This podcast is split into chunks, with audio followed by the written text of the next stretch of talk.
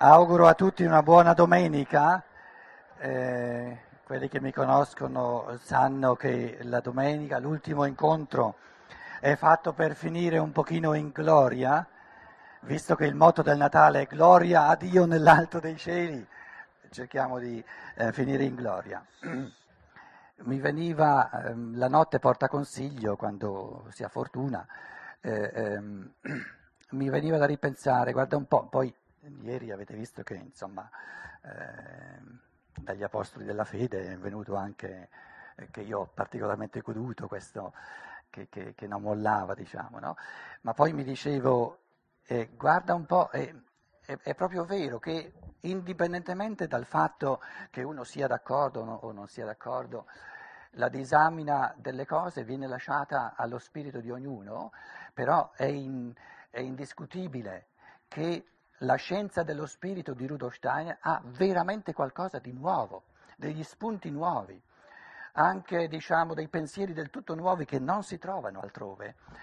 E pensavo, eh, ehm, preparando i pensieri riassuntivi di questa mattina, in fondo se noi vogliamo essere sinceri con noi stessi e anche onesti, con un minimo di onestà intellettuale, la faccenda ingarbugliata della nascita virginale, del concepimento immacolato, eccetera, la si può, però questo presuppone una spassionatezza, un'apertura, no? che, non, eh, che non, non, arriva, non, ha nulla da difendere, altrimenti non si è aperti, e non vuole arrivare subito a dogmi, a, a convinzioni raccorciate.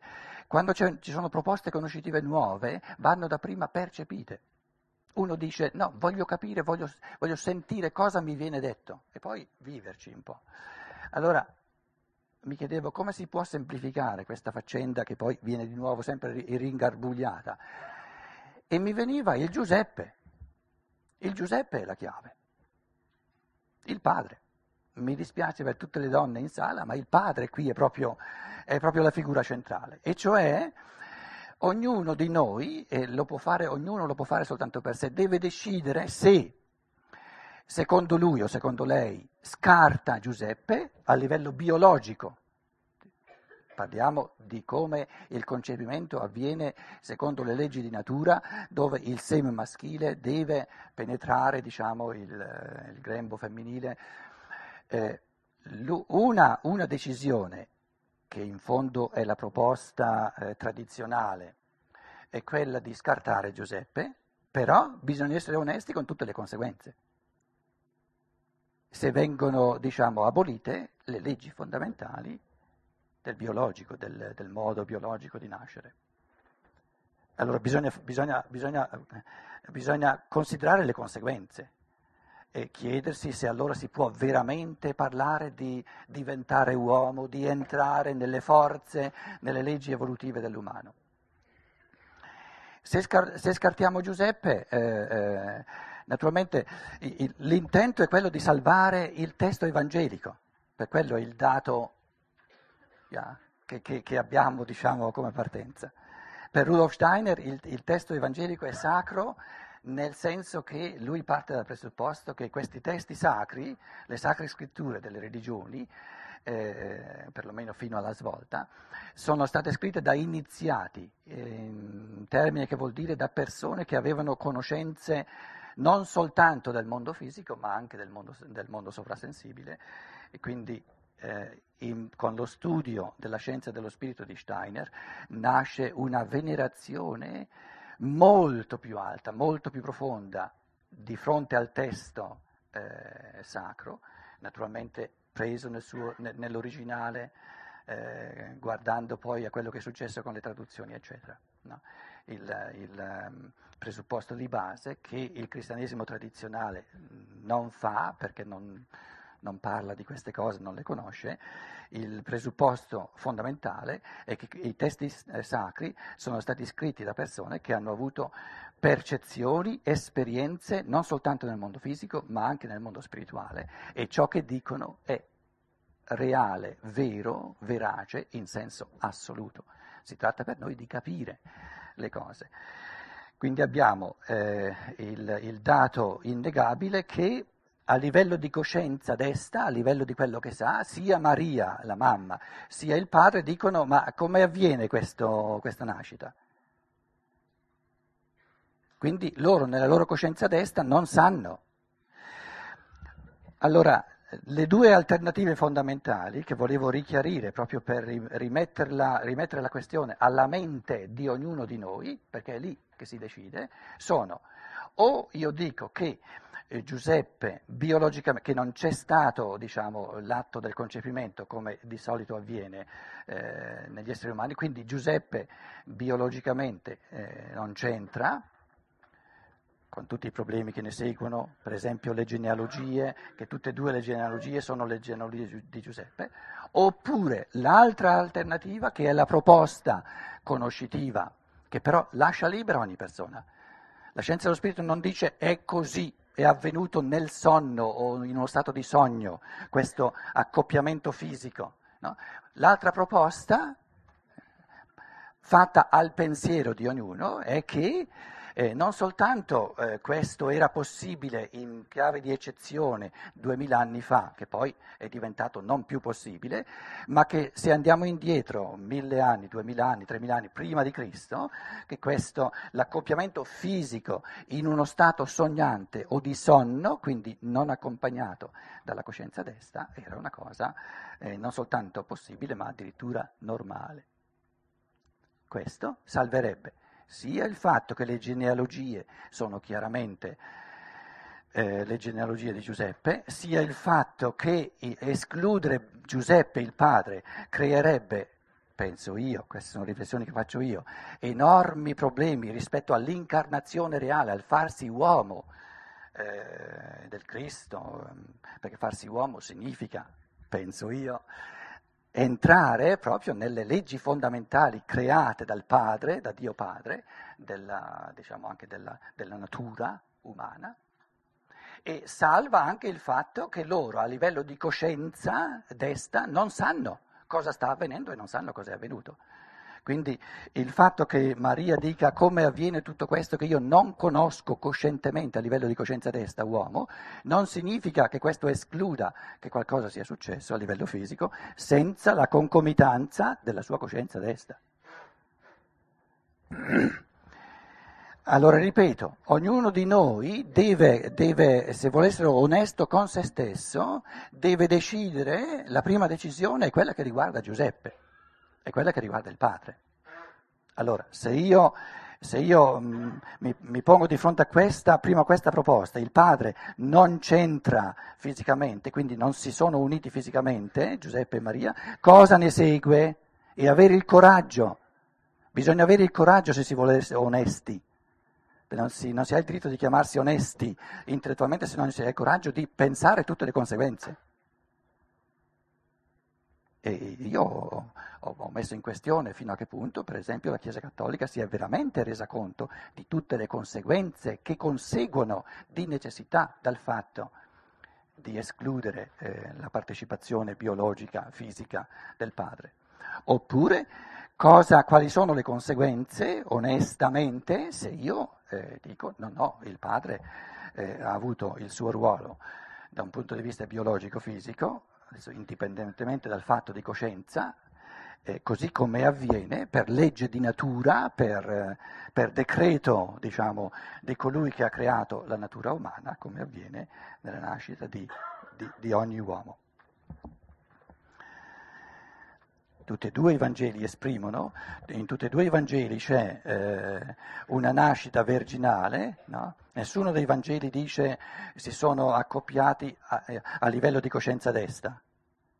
Il, eh, nel Vangelo di Matteo colui, che, colui che, che, che, dire, che, lotta interiormente maggiormente è Giuseppe e l'angelo gli appare, gli spiega co- cosa è successo, come è avvenuto, e nel Vangelo di Luca è maggiormente la mamma, e quindi l'angelo appare alla mamma.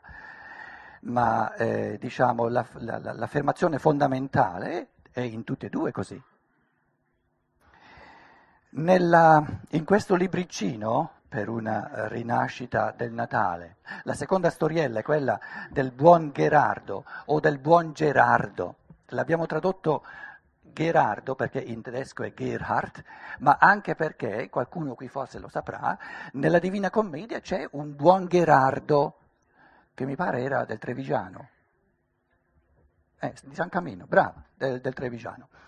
Ora, i commentatori di Dante dicono no, ma questo buon Gerardo trevigiano, che sta nella Divina Commedia, ti ricordi il canto?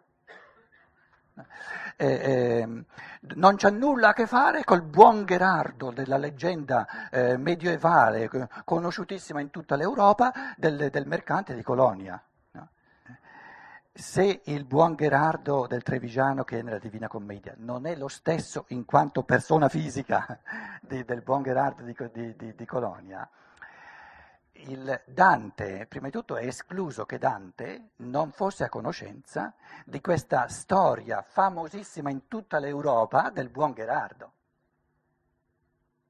E quindi, essendo Dante a conoscenza per forza di questa storia, perché è una storiella, è una storia che che, eh, come dire, dice l'essenza dello spirito cristiano.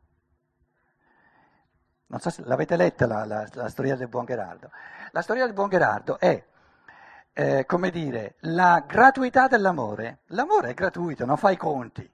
No? Dove ci sono le forze dell'amore si dà gratuitamente. Questo buon Gerardo ha fatto, ha fatto un finimondo per aiutare persone in, in, eh, in bisognose, no? che, persone che ma ha fatto delle cose eh, straordinarie. E dice, no, non ho fatto nulla, ho fatto, ho fatto quello che tutti quanti dovrebbero fare.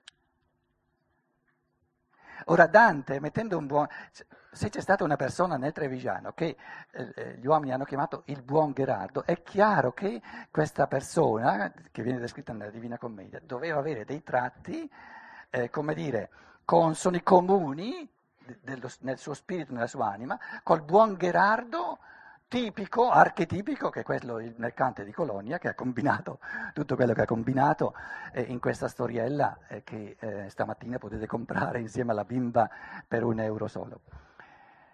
Steiner ha raccontato in piena prima guerra mondiale, quindi in, in un'Europa che si dilaniava dalla guerra. La prima guerra mondiale è stato un colpo per l'umanità, poi la seconda si era già un pochino abituati, ma la prima guerra mondiale noi non abbiamo un'idea di cosa l'Europa abbia passato.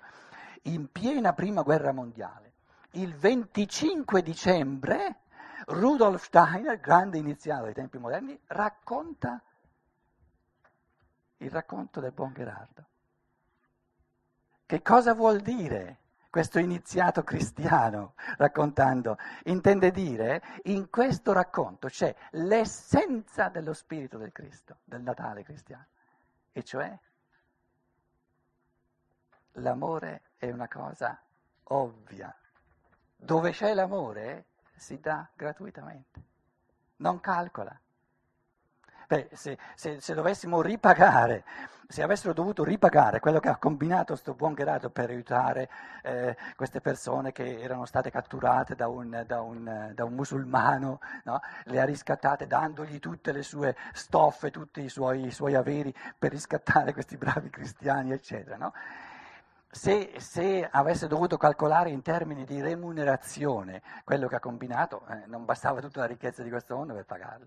E lui dice Dunque c'era il Kaiser, il, il, l'imperatore Ottone dalla Barba Rossa, lo chiamavano Ottone il Rosso, che aveva, aveva la, la, eh, diciamo, diciamo, fondato l'arcidiocesi di Magdeburgo per, per, cristianizzare gli slavi, che sta proprio alla porta eh, per andare verso gli slavi, e questo, questo eh, imperatore Ottone era tutto fiero e nella sua preghiera continuamente diceva, ma quando muoio... Eh, eh, eh, sarà ben dovere del Padre Eterno di ricambiare, di ricompensare, di darmi la giusta ricompensa.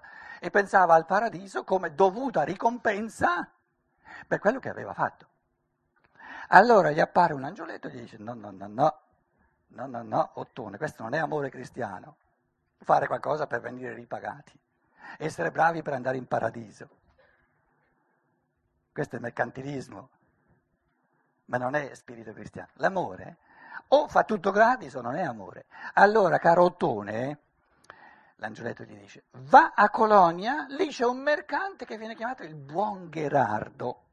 Te parligli un pochino insieme, chiedigli, lui non te lo vorrà dire, eh, cosa ha combinato, però tu insisti che ti dica cosa ha combinato e perché lo chiamano il buon Gerardo. E imparerai che c'è un altro modo di essere buoni, non con lo scopo di andare in paradiso, di meritarsi il paradiso, non per avere una ricompensa, ma che c'è un altro modo di amare. Allora l'imperatore va a Colonia, no? raccoglie tutti i grandi personaggi e dice no, io in effetti mi dispiace caro borgomastro, eccetera, ma sono venuto soltanto per parlare col buon Gerardo, chi è? Allora c'era là uno, mm, sembrava nulla, insomma, dico, eh, quello lì. E allora dice no, mi dispiace, adesso voi aspettate o andatevene via, devo parlare un po' con lui. Lo porta in una stanza da solo e dice, senti un po', io sono venuto a Colonia per sentire da te come mai ti chiamano il buon Gerardo. E lui dice, mi chiamano il buon Gerardo perché la gente è stupida, imbecille.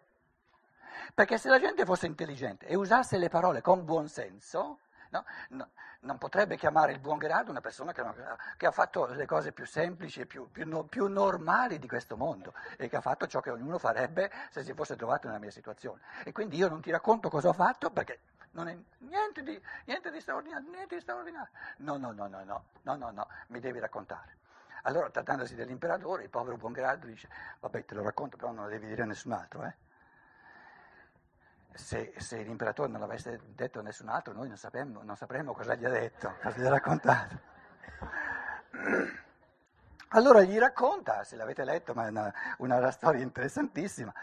E poi la storia dice, eh, il, l'imperatore eh, apprese in quel giorno dal buon grado, e gli, poi il buon, il buon grado gli disse, ma gli disse, io l'ho fatto, tutto questo mi sembrava la cosa più ovvia di questo mondo. Come, come, potevo salvare questi poveri cristiani che erano in cattività, che stavano lì a, macerarsi, eccetera, no? E tutte le mie stoffe, eccetera. Ma cos'è in cambio di anime umane, in cambio di esseri umani? No?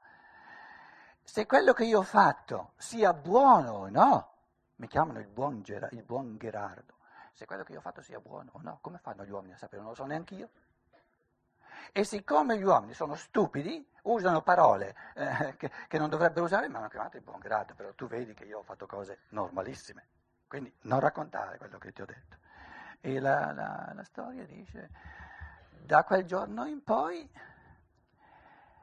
il, l'imperatore Otto, Ottone, si rese conto che c'è tutto un altro modo di fare il bene, e cioè senza il pensiero di voler ricevere un ricambio.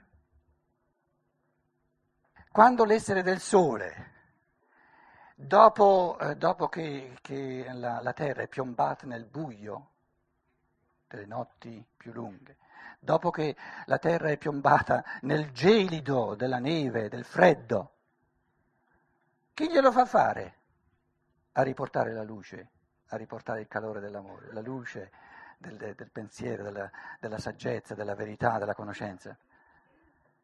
Lo fa per avere una ricompensa. Lo fa perché l'amore non può fare altro che amare.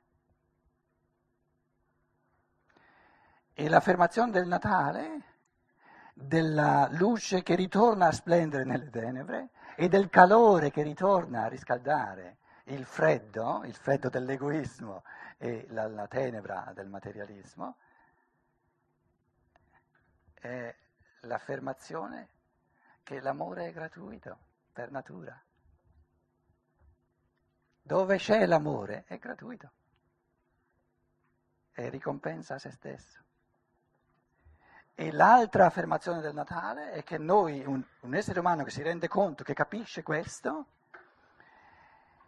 si sente avvolto e portato, trasportato da queste forze dell'amore che è gratuito. Capire questo nella testa e vivere questo nel cuore significa celebrare il Natale. Perché Ottone diceva, pensava, no? ma chi te l'ha fatto fare? Perché l'hai fatto? E il buon Gerardo dice, eh, mica mi sono chiesto io perché lo faccio.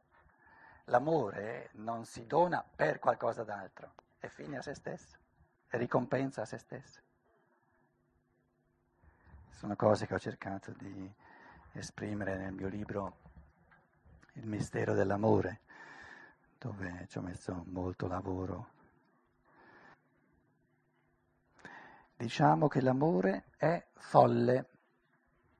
Questa mattina faccio una specie di rapsodia eh, che riassume un po' i pensieri di, giorno, di questi giorni. Perché è folle l'amore? Eh, cosa vuol dire folle? L'amore è folle perché vuole al di sopra di ogni cosa la libertà dell'amato. E volere la libertà dell'amato è follia, pazzia. Perché volere la libertà dell'amato significa volere la propria impotenza, significa esporsi all'incognita, rinunciare a gestire la libertà dell'altro. Se si vuole la libertà dell'altro bisogna lasciare anche che i, i telefonini, capito? Una, mezza, una mezza follia, soltanto una piccola follia. Allora, nel, nel figlio che nasce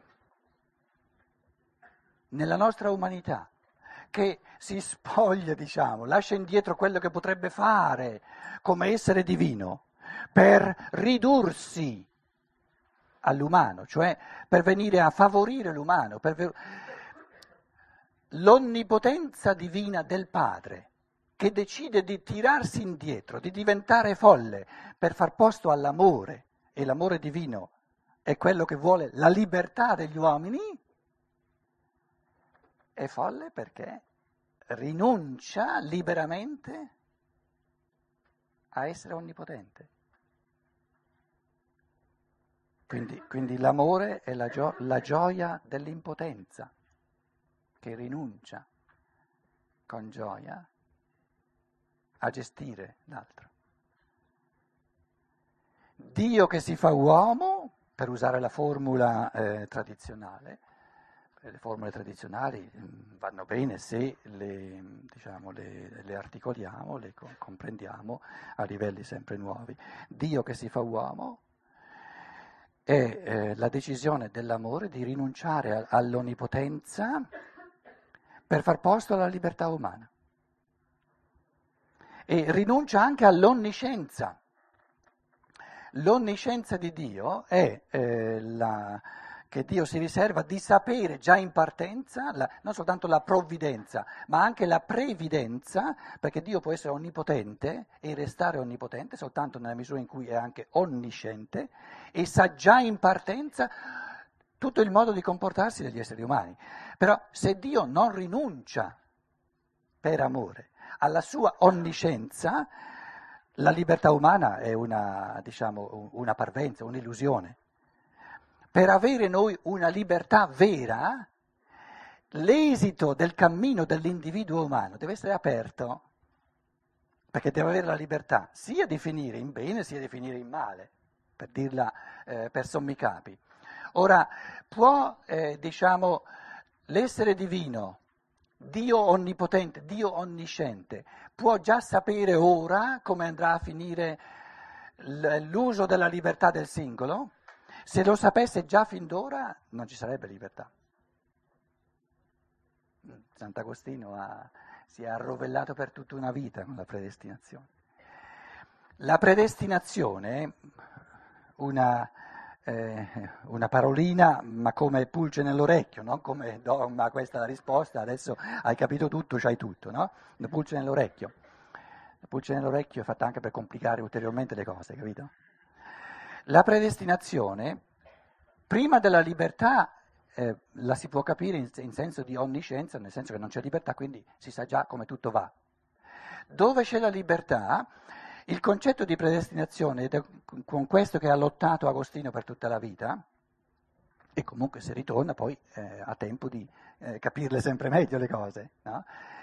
La predestinazione significa che la provvidenza divina, l'amore divino, crea le condizioni, forse uso la lavagna, eh, dunque, supponiamo che l'evoluzione fino a metà sia a senso unico, Poi qui a metà, aspettate un po', vediamo un po'. Qui a metà inizia la libertà umana. Libertà umana significa che l'individuo può andare sia in una direzione, chiamiamola il bene, sia nell'altra direzione, chiamiamola il male. È quello che l'Apocalisse chiama l'abisso della bestia, cioè il ricadere al, al livello dove manca, sì, dove manca la potenzialità di libertà non soltanto l'esercizio, ma la potenzialità. Gli animali non hanno potenzialità di libertà. Ora, per, rif- per, per, distruggere tutta la potenzialità di libertà non basta una vita sola, basterebbe riflettere a questo, a questo quesito che l'Apocalisse ci dà in un modo così, così chiaro per chiederci veramente se è mai possibile che ogni essere umano abbia a disposizione soltanto una vita. Allora, bisogna bisogna che la provvidenza, cosa deve fare la provvidenza? Deve rendere possibile tutte queste posizioni, quindi deve creare condizioni per cui qui poi ci sia la possibilità di tornare su, ci sia la possibilità di cadere giù, quindi le condizioni evolutive devono essere previste. Quindi ci deve essere la possibilità di, di, di, venire in questo senso, di venirci più tardi, o di venirci ancora più tardi, venire giù così, o di, di salire, o di salire più veloce, o di, salire, o di venire su giusto più tardi. Prevedere, provvedere a tutte le condizioni necessarie per tutte le posizioni possibili dove l'individuo può, può, può, può innescarsi, può inserirsi. Cosa resta aperto però? Resta aperto, qui abbiamo un individuo umano, che è ognuno di noi, un individuo umano, qui, duemila anni dopo di Cristo, viene a finire qui, viene a finire qui, viene a finire qui. Tutte queste condizioni, queste possibilità ci devono essere come possibilità, ma dove questo individuo andrà a finire resta aperto.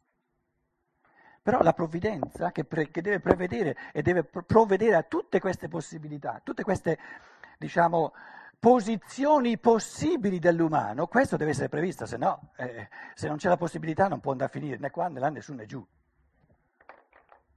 Questo è il modo, eh, come dire, un, il pensiero fondamentale per conciliare eh, il mistero della predestinazione, quindi della provvidenza divina, che, che, non, è che eh, non, è che, la mente divina vive soltanto di, di, di, di sorprese e non ha pensato a nulla. Bisogna aver, bene aver, aver, previsto tutti i fattori evolutivi in modo da rendere possibili tutte le posizioni dell'umano. Però questo non decide nulla rispetto al fatto di chi va a finire dove. L'esempio classico è il Giuda proprio l'archetipo. La provvidenza ha previsto, era predestinato, quindi ci, che ci deve essere un traditore, quindi che il traditore ci deve essere, che questo evento non può avvenire senza il traditore, questo era fattore di predestinazione. Ma questa predestinazione non dice chi andrà a finire in questa posizione, chi si presterà per questo ruolo. Il fatto che sia Giuda a prestarsi per questo ruolo, a, a, a finire dentro in questo buco, no? eh, a, a prestarsi per questo ruolo previsto, questo ruolo necessario, il fatto che sia Giuda a farlo e non un altro, questo resta lasciato alla libertà umana. Qualcuno lo deve fare. Voi direte, però se qualcuno lo deve fare, eh, non è una libertà assoluta. La libertà assoluta è un'astrazione. Eh, sarebbe come dire, eh, qualcuno diceva, ma Dio può far tutto, è non è vero che Dio può far tutto. Dio non può, non può eh, a una persona che ha le gambe lunghe un metro, non può fargli le lunghe mezzo metro all'improvviso. Non l'ha mai fatto e, no, no, non, si, non, si, metterebbe mai in testa di farlo. Quindi dire Dio può, tu, può tutto perché è onnipotente è un'astrazione, non dice nulla, non ha, non ha contenuti, non dice proprio nulla. E, e, e, lo stesso dire, siccome questo ruolo del, del, traditore è necessario e qualcuno ci deve andare, non significa che ci sarà qualcuno che è costretto a farlo. Se non l'avesse fatto Giuda l'avrebbe fatto un altro. Però lì la mente umana, non è che non sono quesiti dove la mente umana ci arriva eh, in una mezz'oretta e dice adesso ho risolto questo problemino per tutto il resto dell'eternità. Sono quesiti con i quali camminiamo per dei millenni, sono fatti apposta per, per farci camminare continuamente. E quindi io adesso ho soltanto indicato gli estremi, diciamo, le due cose da salvare. Le due cose da, da salvare sono il fatto che eh, la divinità ha in mano in tutto e per tutto le sorti, e quindi anche le, diciamo, le possibilità evolutive, e l'altra cosa da salvare è la libertà dell'essere umano. Tutte e due vanno salvate.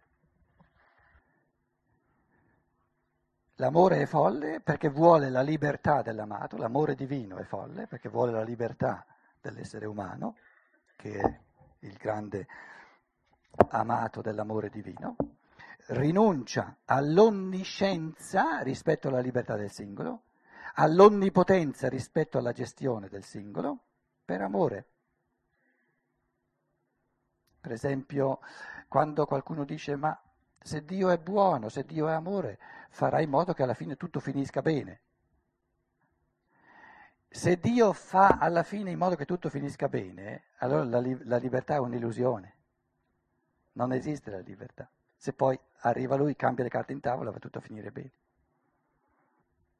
E anche ieri nella, nella discussione, secondo me, eh, si vedeva, per esempio, qui davanti, si vedeva proprio la difficoltà di accettare il mistero della libertà umana e la paura di fronte alla libertà umana. E in fondo, secondo me, la Chiesa cattolica vive molto, da secoli, di paura di fronte alla libertà umana. Per chi vuole gestire gli uomini, per chi vuole esercitare potere sugli uomini, questa paura è giustificata, è ben comprensibile. Però non si può, eh, come dire, amare l'autonomia interiore e la libertà dell'essere umano e avere allo stesso tempo paura eh, che, tutto, che la libertà crei pasticci. Amare la libertà significa godere i pasticci? Se uno non sa godere i pasticci non vuole la libertà, per dirla in un risvolto psicologico. Persone, una persona che vuole, che vuole, che tutto sia bello in ordine, che, tutto, che tutto, le leggi ci sono apposta per venire osservate. Ordine, law and order. Legge e, e, e ordine. Deve capire che se, se, se, pone in primo piano legge e ordine, la libertà la, man, la manda a ramengo. Non la vuole proprio. Deve rendersi conto di questo, altrimenti gestire l'umanità, una umanità in, in, chiave di libertà è più complessa, certo, dove, dove, dove il morale consiste nella, nella, fantasia morale di ognuno, dove ogni essere umano, l'io cristico, l'io, il Cristo che nasce in ognuno, eh, con l'intento di esprimersi in un modo del tutto diverso, in una umanità che è un corpo articolato, un corpo multiforme, non, non uniforme, il convivere, anche proprio quotidiano, diventa più complesso. Ma più complessità è meglio che non meno complessità. Una persona, uno scienziato studia una scienza, eh, eh, studiare una scienza significa certi fenomeni che il dilettante conosce per sommi capi, diventare scientifici significa complessificare le cose. Quindi per lo scienziato le cose sono più complesse che, per, che non per il dilettante. Il fatto che sono più complesse significa che, che diventano più bruttine, che diventano più noiose? No, più complessità significa più gioia. Ora, questo che è così evidente in campo conoscitivo, dobbiamo incoraggiarci a vicenda ad avere la forza a goderlo anche in campo morale. E la forza dell'amore è il coraggio di godere la varietà degli esseri umani, che ognuno è diverso. E a quel punto lì l'ordine inteso in un certo senso, inteso nel senso di intruppamento, nel senso di uniformità dell'uniforme eh, del soldato o, o, del monaco, eccetera, no? diventa noiosa, diventa da cimitero. Diciamo che uno dei messaggi fondamentali del Natale è la chiamata di ogni essere umano a far nascere un essere dell'amore, un Cristo, un io superiore, che, che è unico, che è diverso in ogni essere umano e che concede a tutti gli esseri umani di contemplare e di godere nell'incontro con ogni essere umano qualcosa di diverso. Quindi la somma del morale, la somma della moralità, la somma del bene è la realizzazione del Cristo in me, fa nascere il Cristo in me però comprendendo che il Cristo in me vuole essere del tutto diverso che non il Cristo in te, perché se il Cristo si ripetesse allo stesso modo, anche soltanto in due persone, sarebbe l'inizio della noia, sarebbe l'inizio della non creatività, sarebbe l'inizio della mancanza di fantasia morale. Siccome la fantasia morale dell'amore è inesauribile, il Cristo nasce e si esprime in ogni essere umano in un modo del tutto diverso godere, incoraggiare questa espressione del tutto individuale, significa amare il Cristo, significa amare l'umanità, significa celebrare il Natale ogni giorno.